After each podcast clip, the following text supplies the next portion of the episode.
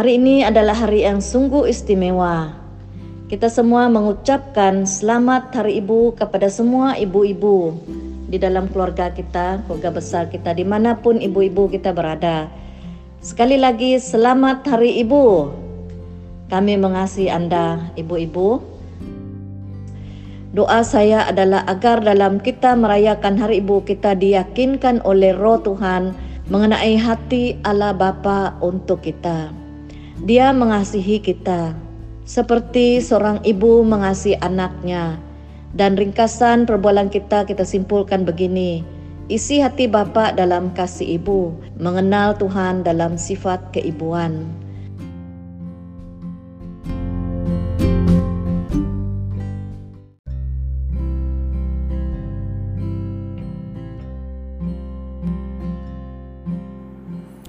Salam dan selamat berbakti kepada kita semua. Mari kita sama-sama berdoa menyerahkan kebaktian kita pada pagi ini di dalam tangan Tuhan. Haleluya Bapa di surga, kami sangat bersyukur ya Tuhan oleh karena kebaikan-Mu, kemurahan Tuhan, pimpinan Tuhan sepanjang kehidupan kami. Sehingga pada pagi ini Tuhan, sekali lagi kami datang menyembah Engkau, memuji dan memuliakan Engkau Tuhan pada pagi ini. Kami sangat bersyukur ya Bapa karena pimpinan Tuhan di dalam kehidupan kami, dalam keluarga kami. Dan pada pagi ini Tuhan, sebelumnya kami meneruskan atau cara bakti kami, Tuhan, kami sekali lagi menyerahkan pribadi kami masing-masing di dalam tangan-Mu. Engkau yang memenuhi kami Tuhan dengan roh sukacita yang ada ya Bapa. Biarlah Tuhan kami dapat fokuskan fikiran hati kami Tuhan untuk memuji Engkau, menyembah Engkau, bahkan mendengar daripada sabda firman-Mu pada pagi ini Tuhan.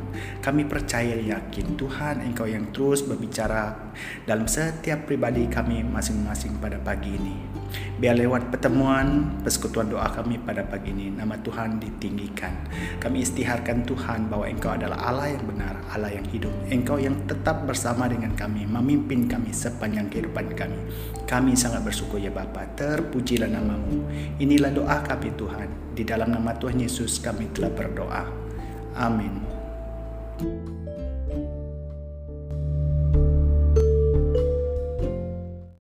Selamat pagi semua. Shalom keluarga LBCBM yang dikasihi. Bertemu sekali lagi kita beribadah secara audio melalui WhatsApp pada pagi ini. Dengan ini saya ingin mengambil kesempatan mengucapkan selamat Hari Ibu kepada semua ibu-ibu.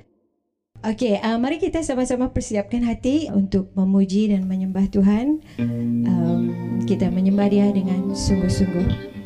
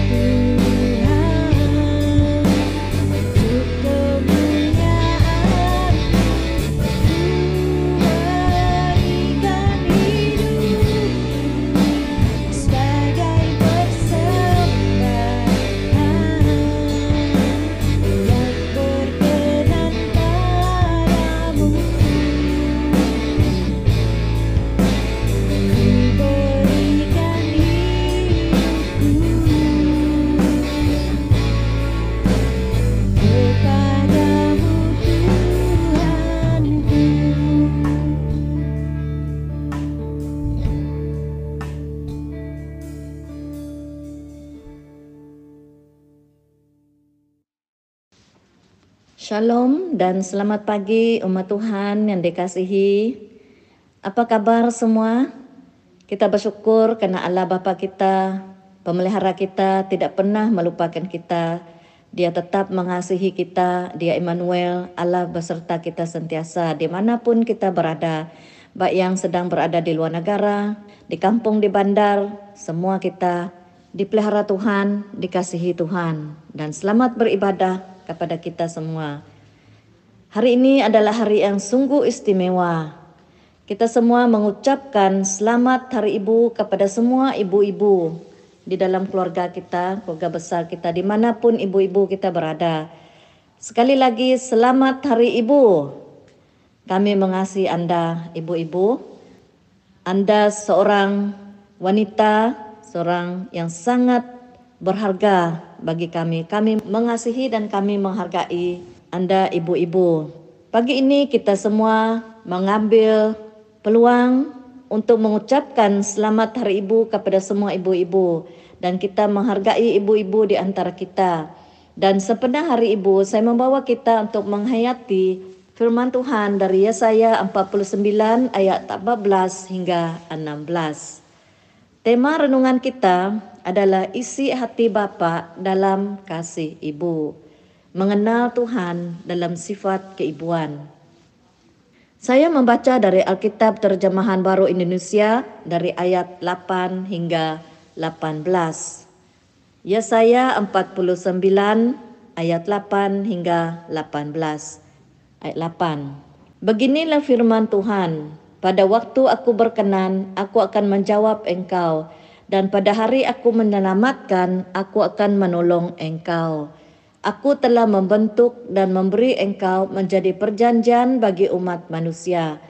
Untuk membangunkan bumi kembali dan untuk membagi-bagikan tanah pusaka yang sudah sunyi sepi. Untuk mengatakan kepada orang-orang yang terkurung, keluarlah. Kepada orang-orang yang ada di dalam gelap, tampillah. Di sepanjang jalan mereka seperti domba yang tidak pernah kekurangan rumput, dan di segala bukit gundul pun tersedia rumput bagi mereka. Mereka tidak menjadi lapar atau haus. Angin hangat dan terik matahari tidak akan menimpa mereka, sebab penyayang mereka akan memimpin mereka dan akan menuntun mereka ke dekat sumber-sumber air. Aku akan membuat segala gunungku menjadi jalan dan segala jalan rayaku akan kuratakan. Lihat, ada orang yang datang dari jauh, ada dari utara dan dari barat, dan ada dari tanah Sinim. Bersorak-sorailah hai langit, bersorak-soraklah hai bumi, dan bergembiralah dengan sorak-sorai hai gunung-gunung, sebab Tuhan menghibur umatnya dan menyayangi orang-orangnya yang tertindas. Sion berkata, Tuhan telah meninggalkan aku, dan Tuhanku telah melupakan aku. Dapatkah seorang perempuan melupakan bayinya, sehingga ia tidak menyayangi anak dari kandungannya? Sekalipun dia melupakannya, aku tidak akan melupakan engkau. Lihat, aku telah melukiskan engkau di telapak tanganku. Tembok-tembokmu tetap di ruang mataku. Orang-orang yang membangun engkau datang bersegera, tetapi orang-orang yang merombak dan merusak engkau meninggalkan engkau. Angkatlah mukamu dan lihatlah ke sekeliling. Mereka semua berhimpun datang kepadamu. Demi aku yang hidup, demikianlah firman Tuhan. Sungguh mereka semua akan kau pakai sebagai perhiasan, dan mereka akan kau lilitkan seperti yang dilakukan pengantin perempuan. Saya baca dari ayat 14 hingga 16 dari Alkitab Versi Borneo sekali lagi. Tetapi Sion berkata, Tuhan telah meninggalkan aku, Tuhan telah melupakan aku. Dapatkah seorang perempuan melupakan anak yang disusuinya dan tidak menyayangi anak daripada kandungannya? Ya, dia mungkin akan lupa, tetapi aku tidak akan melupakan engkau. Lihat, aku telah melukiskan engkau di telapak tanganku. Tembok-tembok kotamu senantiasa ada di hadapanku. Hari ini telah kita khaskan untuk menghargai ibu-ibu kita. Selamat Hari Ibu sekali lagi. Untuk memudahkan renungan kita, kita akan membuat lingkungan perbualan kita kepada pengertian umum seorang ibu dan bukan merangkumi setiap wanita. Yaitu ibu atau mak adalah seorang perempuan yang melahirkan dan membesarkan seseorang. Dalam kita bersukacita, kita juga peka kepada mereka-mereka yang terpaksa di Hari Ibu diperingatkan lagi akan peristiwa yang sedih atau sesuatu yang mereka telah hilang. Antara kita mungkin ada ibu-ibu yang sedang bergumul kerana pemberontakan anak-anak mereka, atau ada anak-anak yang telah ditinggalkan ibu, atau pengalaman kita sebagai anak adalah pahit. Kemungkinan di antara kita ada juga wanita atau isteri yang merindui untuk dipanggil ibu. Tetapi tidak semua kita dapat melahirkan anak yang dirindui atau didoakan. Mungkin juga ada di antara kita yang kehilangan anak oleh sebab sesuatu tragedi, penyakit atau keguguran. Setiap kita melalui berbagai pengalaman dalam hidup kita sebagai seorang ibu, dan dalam kita merayakan Hari Ibu, kita juga perlu prihatin terhadap mereka yang oleh kerana pengalaman yang pahit, sedih, mendapatkannya sukar untuk merayakan Hari Ibu. Hati kita kepada mereka. Jika anda telah melalui pengalaman yang pahit dan merasanya sukar untuk bersukacita bersama-sama mereka yang merayakan Hari Ibu hari ini, anda tidak keserangan. Saya juga pernah berdoa agar setelah berkahwin saya akan melahirkan anak dan merindui suara anak, saya memanggil saya mak atau ibu. Tetapi kerinduan saya hampa bila kehamilan saya dalam tahun 2009 berakhir dengan keguguran. Ya, saya berduka cita karena impian saya untuk menjadi seorang ibu berakhir. Saya berterima kasih karena dalam keadaan yang pedih, ibu-ibu dari antara kita telah datang melawat kami, dan dalam anda memeluk saya dan menangis bersama, saya dihibur dan didorong. Bahwa Tuhan lebih mengenal rencananya yang terbaik bagi saya dan suami saya. Tuhan telah berbicara dari kasih yang anda tunjukkan. Dari ingatan saya, inilah kali pertama saya kongsikan pengalaman keguguran yang saya alami dalam mesej Hari Ibu.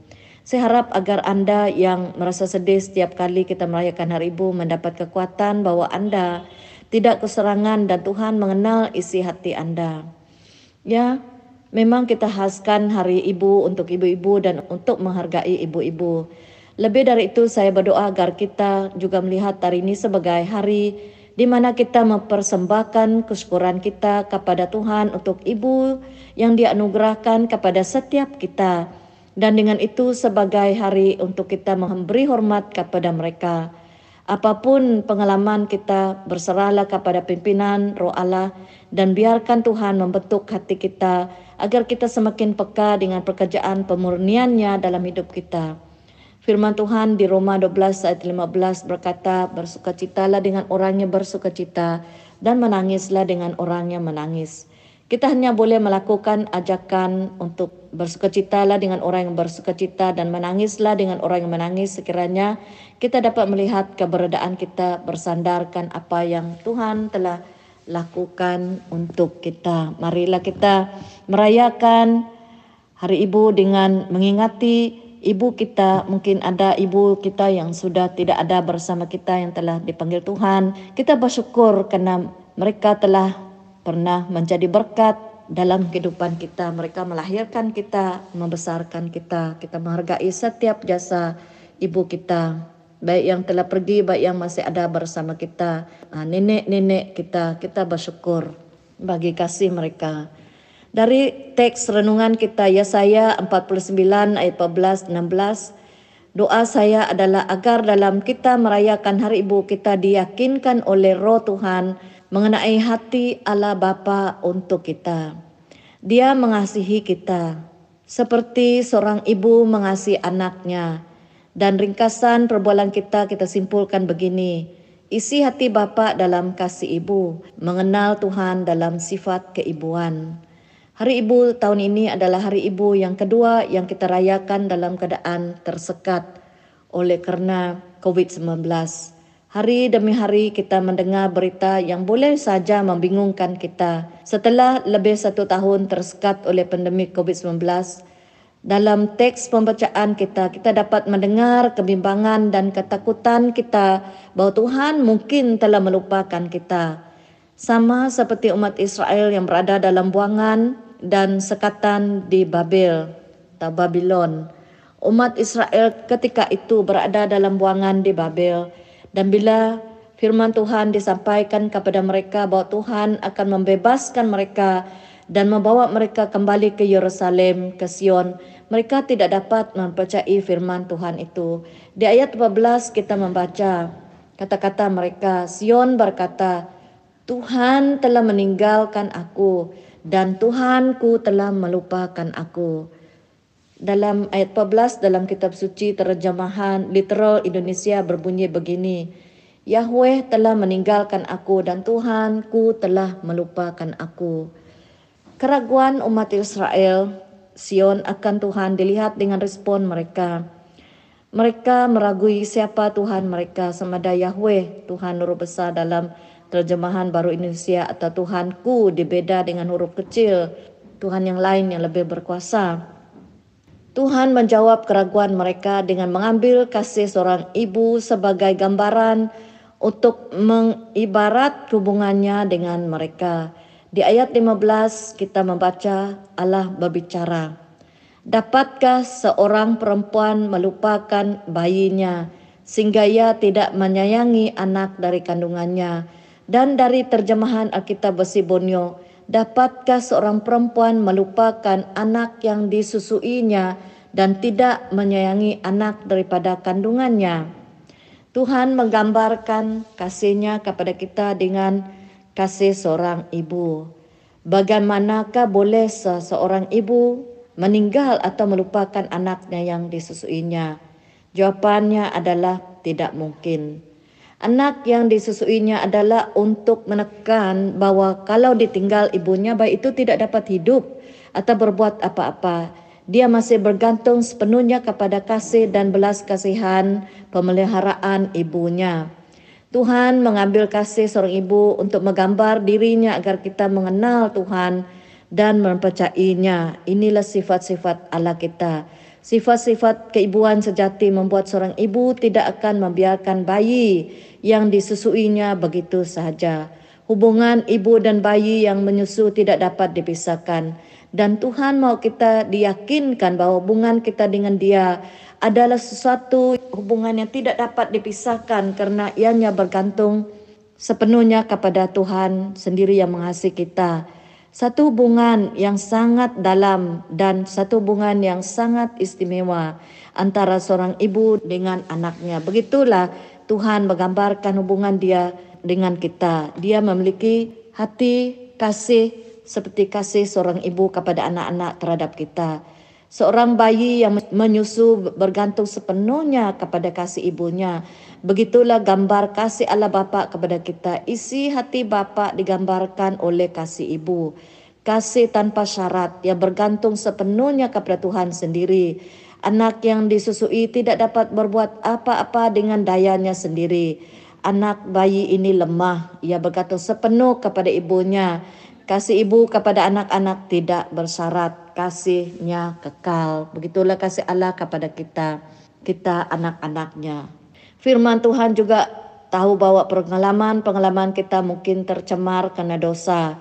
Manusia boleh dinodai untuk meninggalkan anak-anak mereka oleh kerana dosa yang mengikat mereka.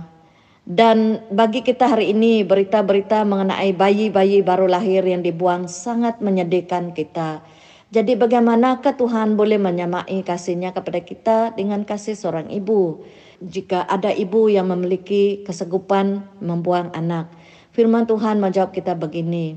Dapatkah seorang perempuan melupakan anak yang disusuinya dan tidak menyayangi anak daripada kandungannya? Ya, dia mungkin akan lupa. Tetapi aku tidak akan melupakan engkau. Ya, inilah jawapan Tuhan. Mungkin seorang ibu boleh melupakan anaknya, tetapi Tuhan tidak akan melupakan kita. Dia tidak sama seperti kita, ibu-ibu manusia. Firman Tuhan mengenal persoalan kita. Ya, seorang ibu mungkin akan lupa anaknya, tapi Tuhan tidak akan melupakan kita. Tuhan meyakinkan kita dengan memanggil kita untuk melihat kepada dirinya begini. Lihat, aku telah melukiskan engkau di telapak tanganku, tembok-tembokmu tetap di ruang mataku. Panggilan Tuhan kepada kita, lihat, lihat kepada dia. Ini dalam ayat 16. Adalah sesuatu yang seharusnya meyakinkan kita dalam kita menempuh perjalanan hidup kita sebagai anak Allah. Apapun dugaan, apapun cabaran, apapun rintangan, masalah, kepahitan, luka, duka yang kita hadapi, alami. Lihat, kata Tuhan. Mari kita angkat mata kita, lihat kepada Allah.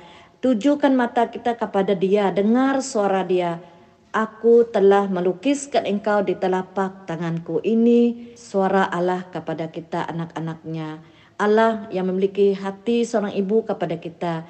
Dia dengan mengukirkan kita di telapak tangannya. Kita berada sentiasa dalam ikatan Tuhan, dalam ingatan Allah Bapa kita yang memiliki hati seorang ibu kepada kita. Dalam penglihatannya parut kerana ukiran kita di telapak tangannya telah menjadikan kita sebagian dari Tuhan. Kita dilukiskan di tangannya. Haleluya. Tangannya berparut karena kita dirukir di atas telapak tangan Tuhan. Haleluya. Betapa di luar pikiran kita ke itu. Kita, Anda dan saya telah dibuat Tuhan sebagian daripada dirinya. Dia tidak dapat melupakan kita. Sentiasa dilihatnya di tangannya. Anda dan saya sentiasa dipandang Tuhan. Mata Tuhan tertuju kepada kita. Ingatannya kepada kita. Dia tidak pernah lupa kepada kita. Walaupun mungkin seorang ibu duniawi ini, manusiawi, mungkin lupa akan anaknya. Tapi Allah yang memiliki hati ibu kepada kita tidak pernah melupakan kita. Haleluya. Dan peristiwa kebangkitan Yesus yang dicatat Perjanjian Baru di Yohanes 20, 24, 29 adalah lanjutan dan penerangan Yesaya 49 ayat 16 untuk kita hari ini. Saya membaca peristiwa itu dari Alkitab Terjemahan Baru Indonesia untuk kita. Yohanes 20, 24, 29. Tetapi Thomas, seorang dari kedua belas murid itu yang disebut Didimus, tidak ada bersama-sama mereka. Ketika Yesus datang ke situ, maka kata murid-murid yang lain itu kepadanya, kami telah melihat Tuhan. Tetapi Thomas berkata kepada mereka, sebelum aku melihat bekas paku pada tangannya dan sebelum aku mencucukkan jariku ke dalam bekas paku itu dan mencucukkan tanganku ke dalam lambungnya, sekali-kali aku tidak akan percaya. 8 hari kemudian murid-murid Yesus berada kembali dalam rumah itu dan Thomas bersama-sama dengan mereka. Sementara pintu-pintu berkunci, Yesus datang dan dia berdiri di tengah-tengah mereka dan berkata, damai sejahtera bagi kamu. Kemudian dia berkata kepada Thomas, taruhlah jarimu di sini dan lihatlah tanganku. Ulurkanlah tanganmu dan cucukkan ke dalam lambungku dan jangan engkau tidak percaya lagi, melainkan percayalah. Thomas menjawab dia, ya Tuhanku dan Allahku, kata Yesus kepadanya. Karena engkau telah melihat aku, maka engkau percaya. Berbahagialah mereka yang tidak melihat, namun percaya. Inilah parut yang ada di tangan Yesus. Mengingatkan kita kepada parut yang ada pada tangan Allah. Bukti kasih Allah. Luka di tangan Tuhan Yesus. Lubang-lubang paku di tangan Tuhan Yesus. Dan kesan parut dirusuknya. Bila kita bertemu dengan Tuhan Yesus, kita akan melihat parut-parut ini, bekas luka-luka, bekas luka di tangan Yesus di atas salib. Paku-paku itu masih ada di atas dan Tuhan Yesus menunjukkan itu kepada Thomas. Inilah parutnya, bukti pengorbanan Yesus bagi kita, kasihnya kepada kita. Inilah Allah kita. Dia kata dia melukiskan kita di telapak tangannya. Ada kita di dalam tapak tangan Tuhan. Dapatkah seorang perempuan melupakan anak yang disuinya dan tidak menyayangi anak daripada kandungannya? Ya, dia mungkin akan lupa, tetapi aku tidak akan melupakan engkau. Lihat, aku telah melukiskan engkau di telapak tanganku. Tembok-tembok kotamu sentiasa ada di hadapanku. Janganlah kita meragui seperti Thomas. Kasih Allah kepada kita, kasih Tuhan Yesus kepada kita. Kita berada di telapak tangan Allah kita yang mengasihi kita. Selamat Hari Ibu. Doa saya adalah agar kita merayakan Hari Ibu kita diyakinkan pada hari ini Roh Tuhan mengenal hati Allah Bapa untuk kita. Apapun pengalaman yang telah kita tempuhi dalam hidup ini dan sedang kita alami, ingatlah Allah Bapa kita tetap mengasihi kita kerana kasih adalah sifat Dia. Seperti seorang ibu mengasihi anak kandungnya, begitulah Allah mengasihi kita. Dia tidak dapat melupakan kita karena Dia telah ukirkan kita di telapak tangannya. Ini dibuktikan dari lubang paku di tangan Yesus karena pengorbanannya di kayu salib bagi kita. Isi hati Bapa dalam kasih Ibu, mengenal Tuhan dalam sifat keibuan. Firman Tuhan menggambar kasih Tuhan kepada kita dengan sifat keibuan.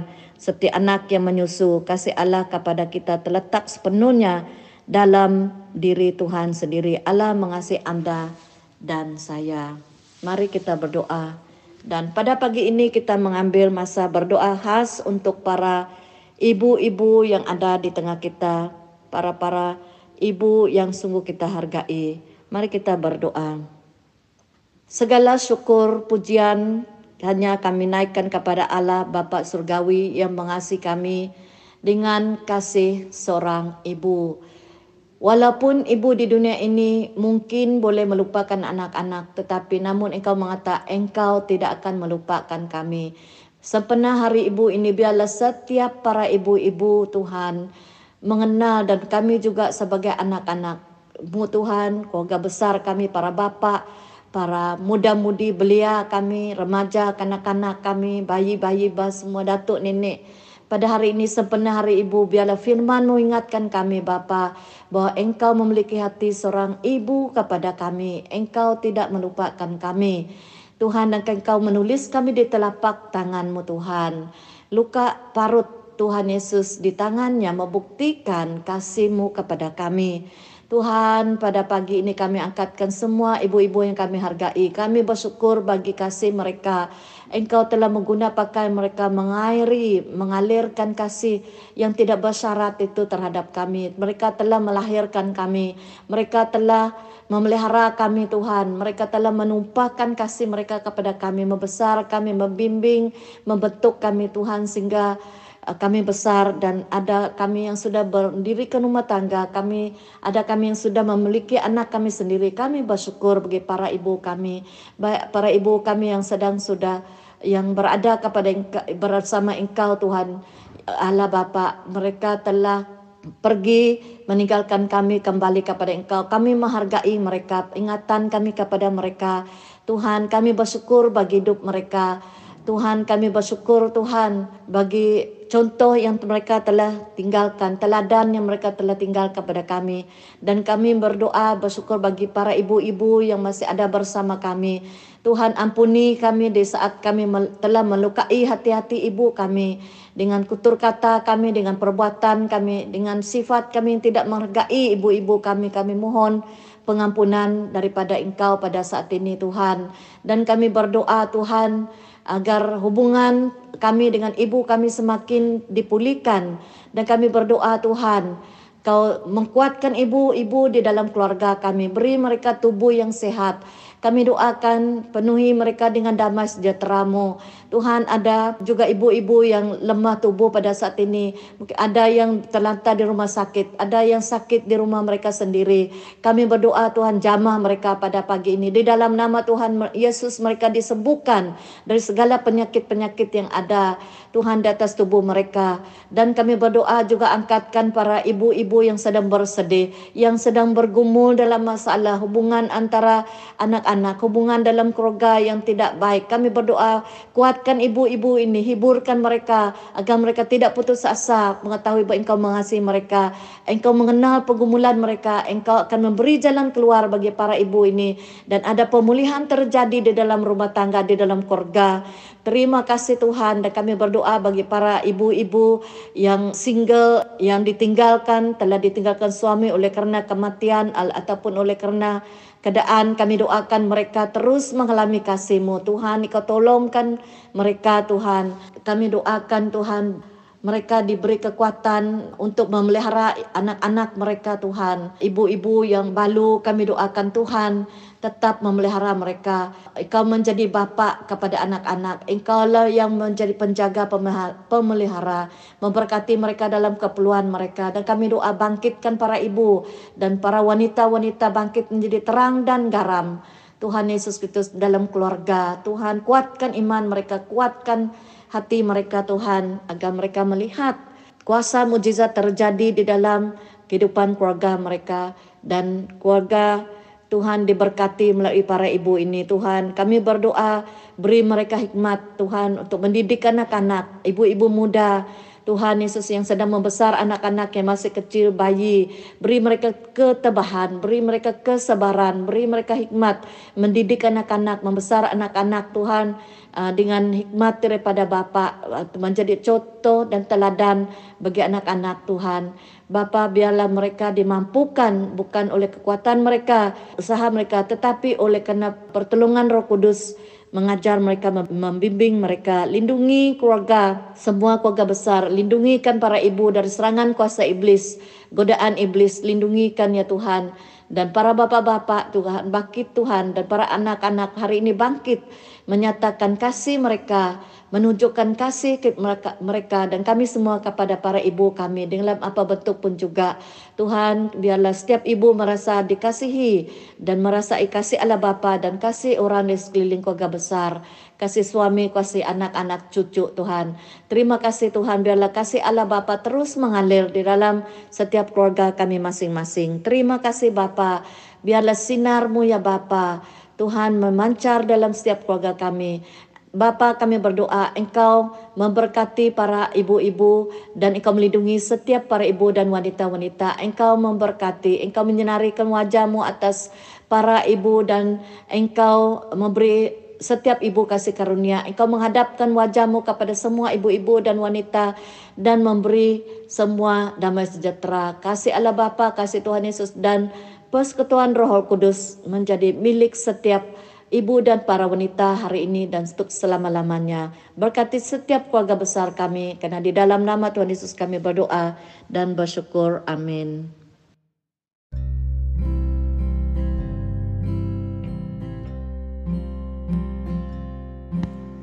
Shalom, selamat pagi semua. Selamat Hari Ibu kepada semua ibu-ibu. Terima kasih kepada semua yang telah melayani pada pagi ini. Terima kasih Pastor. Mari kita sama-sama berdoa. Bapa kami yang ada di dalam kerajaan surga, kami mengucap syukur atas kesempatan pada pagi ini kami dapat mendengar firman Tuhan yang telah disampaikan oleh Pastor kami. Begitu juga segala pujian penyembahan kami hanya untuk-Mu ya Bapa. Kami terus istiharkan kuasa-Mu bekerja di dalam setiap anak-anak-Mu. Roh Kudus, terima kasih karena memimpin kami, membentuk kami sesuai kehendak Bapa. Terpujilah nama-Mu ya Tuhan. Bapa, kami doakan negara kami Malaysia, di Semenanjung, di Sarawak, di Sabah, agar Tuhan Yesus pulihkan negara kami. Pulihkan politik kami, pulihkan ekonomi kami, dan beri keamanan kepada negara kami. Pulihkan yang sakit, yang susah, berkatilah semua anak-anak-Mu di negara kami Malaysia. Kami juga doakan para pemimpin, menteri-menteri kami di Malaysia, agar mereka menjalankan tanggungjawab dengan penuh jujur dan adil, memelihara rakyat jelata. Bapa Surgawi, kami doakan penularan COVID-19 yang semakin meningkat di dunia Malaysia, khususnya di Sarawak. Ampunilah semua kami Bapa, pulihkan, selamatkan bumi tercinta. Dengarlah doa kami ya Bapa. Hanya kepadamu kami mohon ya Bapa. Hapuskan virus COVID-19 ini ya Bapa. Kami doakan mereka yang di barisan hadapan, doktor, nurse, polis, tentera, bomba, rela dan yang lain-lain. Lindungi, berkati semua mereka Bapa. Kami juga doakan para pasta-pasta kami di mana saja berada, terutama sekali pasta gereja kami, Pastor Lydia keluarga, Pastor Usun, Pastor Kelvin keluarga. Berkati mereka Tuhan. Lindungi mereka Tuhan. Cukupkan segala keperluan mereka ya Tuhan. Haleluya. Pujilah namamu ya Bapa. Karena kami tahu Engkaulah Tuhan yang kami sembah. Haleluya. Begitu juga berkati wang persembahan kami pada pagi ini. Berkati seluruh keluarga kami Gereja Lutung Baru. Yang sakit Tuhan sembuhkan. Haleluya. Ibu-ibu, Tuhan Yesus mengasihimu. Apapun pergumulan dalam hidupmu, ingatlah bahwa Tuhan Yesus tidak pernah meninggalkanmu. Teruslah berdoa untuk keluargamu tanpa jemu. Pengorbananmu tidak akan sia-sia, ibu-ibu. Amin. Terima kasih Tuhan Yesus karena mendengar doa-doa kami. Dalam nama Tuhan Yesus kami telah berdoa dan mengucap syukur. Amin.